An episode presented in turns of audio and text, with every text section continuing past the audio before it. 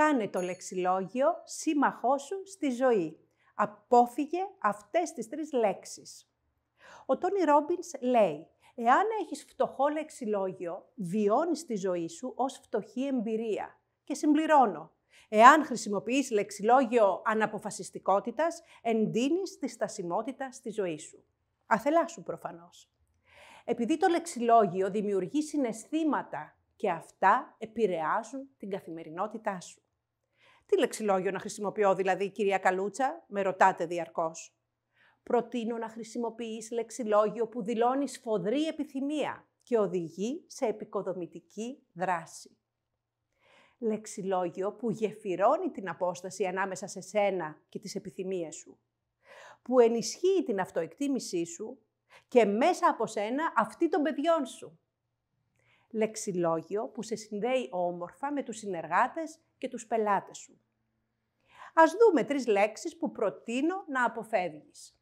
Πρώτον, δεν μπορώ, δεν γίνεται. Όταν ήμουν μικρή μου έλεγαν δεν υπάρχει δεν μπορώ, υπάρχει δεν θέλω. Και είχαν δίκιο. Τα δεν μπορώ σε αυτοπεριορίζουν. Τα δεν γίνεται σε εμποδίζουν να αναπτυχθείς. Τη στιγμή που τα εξτομίζεις μπαίνεις σε αδράνεια. Ας δούμε τι λέει ο αγαπητός φίλος, brand strategist, Πίτερ Οικονομίδης, συνεργάτης του Steve Jobs, για τη φράση «δεν γίνεται» σε viral βίντεο από ομιλία του. The second most common word is «δεν γίνεται». «Δεν γίνεται» means I don't feel like doing it. It's a very flexible word, by the way, versatile. It also means it can't be done. It means it can be done, but mm, I'm busy having lunch right now. It means all sorts of things.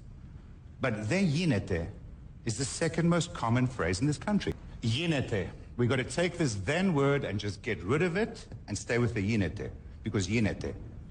By the way, it's got to γίνεται. Because if it doesn't γίνεται, we're in deep shit. We have to create our way out of this crisis. Which is why I was talking about Sakis Ruvas. Sakis does not go on stage saying δεν γίνεται.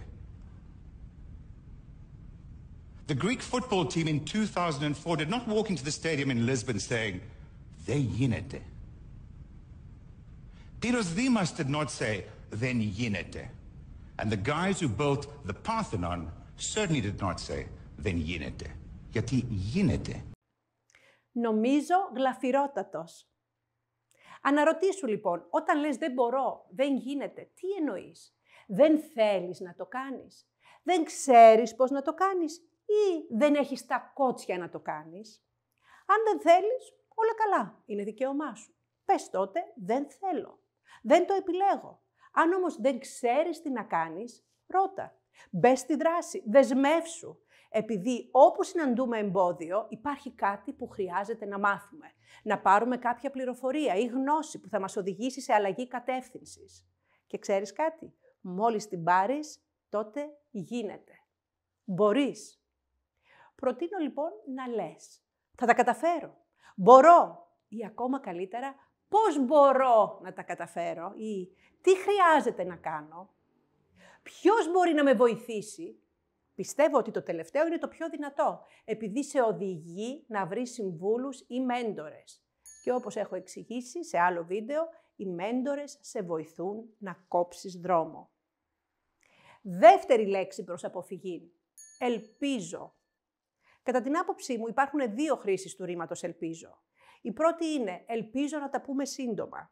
Ελπίζω να αλλάξει ο καιρός αύριο. Και εκφράζει ευχή. Δηλαδή, λέμε ευγενικά, εύχομαι να τα πούμε σύντομα. Η δεύτερη χρήση του ελπίζω αφορά εσένα τον ίδιο. Ελπίζω να πετύχω.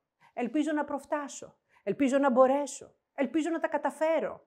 Τότε που το ελπίζω γίνεται κλισέ. Δηλαδή, καθημερινά επαναλαμβάνεται διαρκώς και έχει την έννοια του «μακάρι, τι καλά που θα ήταν αν γινόταν, αν μπορούσα, αν τα κατάφερνα, αν, αν, αν».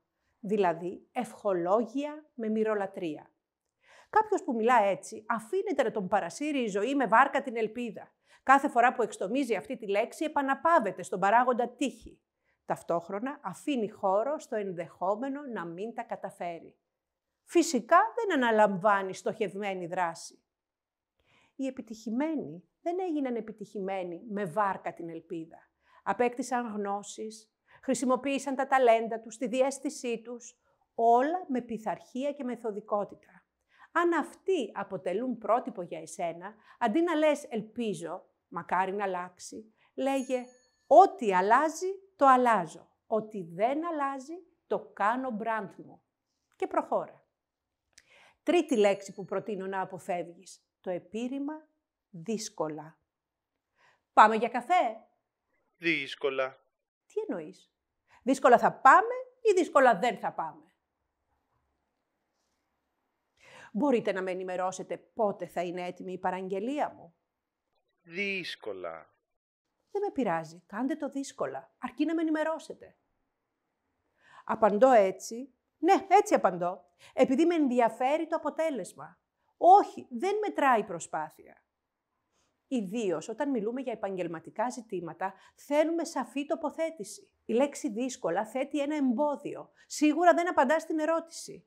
Και μόνο από τον τόνο της φωνής καταλαβαίνουμε ότι ο συνομιλητής εννοεί όχι. Δύσκολα. Σοφόν το σαφές, έλεγαν οι αρχαίοι. Δηλαδή, είναι σοφός όποιος μιλά με σαφήνεια. Συνοψίζοντας, επίλεγε λεξιλόγιο που περιγράφει με ακρίβεια αυτό που θέλεις να εκφράσεις. Ανάλαβε την ευθύνη των λόγων σου. Και τότε, ό του θαύματος, όσο περισσότερο αφοσιώνεσαι, τόσο πιο τυχερός γίνεσαι με λιγότερες γωνίες και πισωγυρίσματα.